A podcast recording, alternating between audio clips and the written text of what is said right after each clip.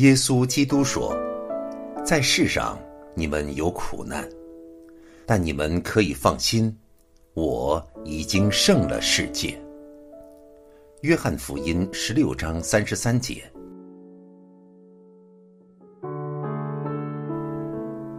他是我的避难所，是我的山寨，是我的神，是我所倚靠的。欢迎收听《隐藏在他手中》，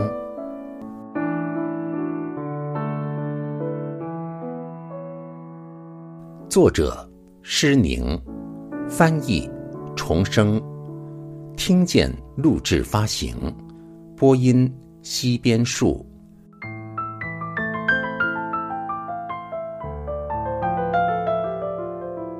我不怕遭害，因为你与我同在。抵抗对危险、革命、逼迫和核战争惧怕的属灵武器。神在圣经里的一些经文中给我们特别的应许，让我们在困苦和危险的日子里可以用作武器来抵挡仇敌。同时，安慰、平安和勇气也要进入我们心中。在诗篇里特别多这类宝贵的话。为什么会这样呢？原因是这些清洁曾在生活中经过试炼和考验，他们是在人遭遇极大的惧怕、逼迫和危险之中产生的。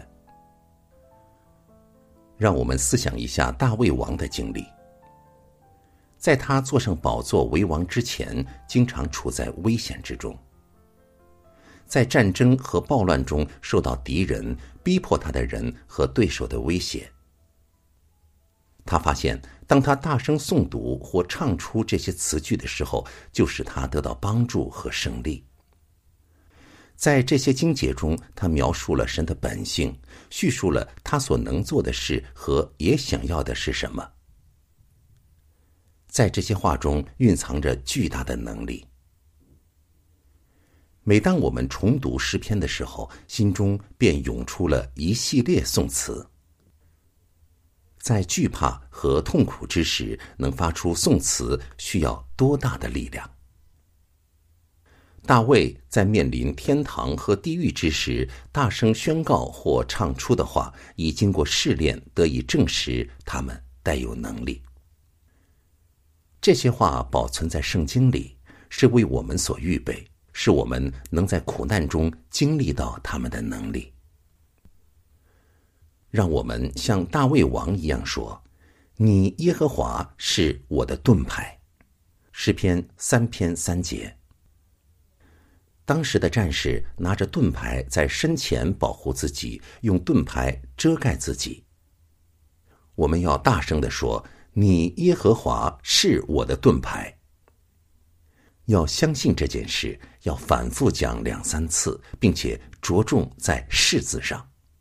你耶和华是我的盾牌。这就是说，在古时和如今，你都是盾牌，你保护我。当你站在我面前的时候，毁灭性的势力、革命、逼迫或核子武器。都不能穿透这道防线。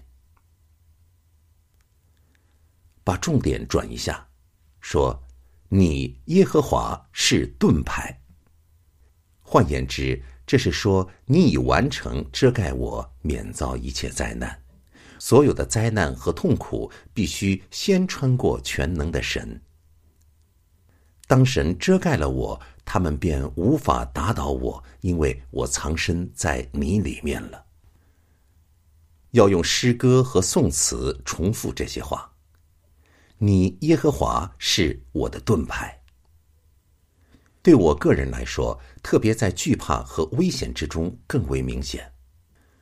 我会有此经历，使我能和大卫时代之后，直到如今见证这件事的人站在一起。我们也要因神帮助我们而称颂他。在另一篇诗篇中说：“神是我们的避难所，是我们的力量，是我们在患难中随时的帮助。诗篇四十六篇一节。这些都是崇高的话语，如磐石，坚立不移。你要亲口诵读这两节经文。神是我的避难所，是我的力量，是我在患难中随时的帮助。举起它来抵挡一切从内里或外面来威胁你的势力，你会发现帮助必定会到来。经上说：“我的帮助从造天地的耶和华而来。”诗篇一百二十一篇二节。把主的话当成是主给你的一张支票，他必支付。把它当成是肯定的应许，拿出来给主看，并说：“经上记着说，你是帮助我的。”诗篇四十篇十七节。为此，我坚定的依赖你来帮助我，因为你的名字是是的，阿门。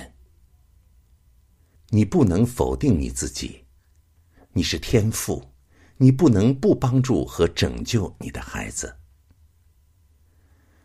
只有当你如此依赖神，在你心中认清他必如慈父般爱你、帮助你和拯救你时，才能得到他的帮助。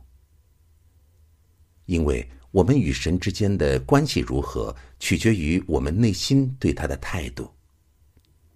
正如大卫王在他的一篇诗篇里说：“慈爱的人，你以慈爱待他；完全的人，你以完全待他；乖僻的人，你以弯曲待他。”诗篇十八篇二十五节。换言之，乖僻的人并不相信神会善待他们，帮助他们。持这种态度，使他们与神的爱隔绝。神原可以慈爱浇灌他们，却是不能。结果是他们无法体验到神的爱，同样也得不到他的帮助。我们曾否想到过，能否得到神的帮助是取决于我们？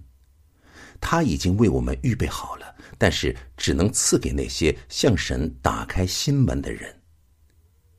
因不信而与神隔绝的人，则得不到。所以你要信靠神，说：“耶和华是我的岩石，我的山寨，我的救主，我的神，我的磐石，我所投靠的。他是我的盾牌，是拯救我的脚，是我的高台。”诗篇十八篇二节。大声宣扬神为你预备的应许是大有能力的，他是你的保障，是你能投靠的山寨。这对你是件真实可信的事。根据一些信徒的报告说，在战争时期，敌军走进一间人们在祷告的房间，突然间呆住，然后就走了，因为他们被神同在的大能吓跑了。他们邪恶的计划未能得逞。信徒们在神的山寨里，周围有天使为他们征战。要大声说出大卫在诗篇里一再对耶和华的称呼：“我的救主。”诗篇十八篇二节。要说：“由于你是我的救主，在愁苦中，我要期待你的拯救。”要一再说这段话，我的神，我所信靠的力量。诗篇十八篇二节，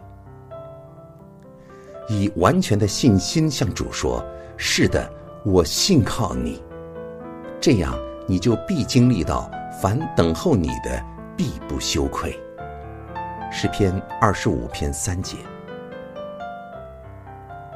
把诗篇中所有这类经节都写下来，这是他赐下的爱。我们现在就要使用它们。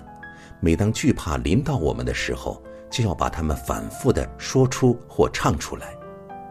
在大灾难、痛苦和试炼临到全世界的时候，抓住神的应许，我们更会得胜。到那时候，我们就能体验到他的话语有能力驱散一切惧怕，并使仇敌逃跑。神所赐的平安必临到我们，我们必得神的帮助和拯救。我的心呐，你为何忧闷？为何在我里面烦躁？应当仰望神，因我还要称赞他，他是我脸上的光荣，是我的神。诗篇四十三篇五节。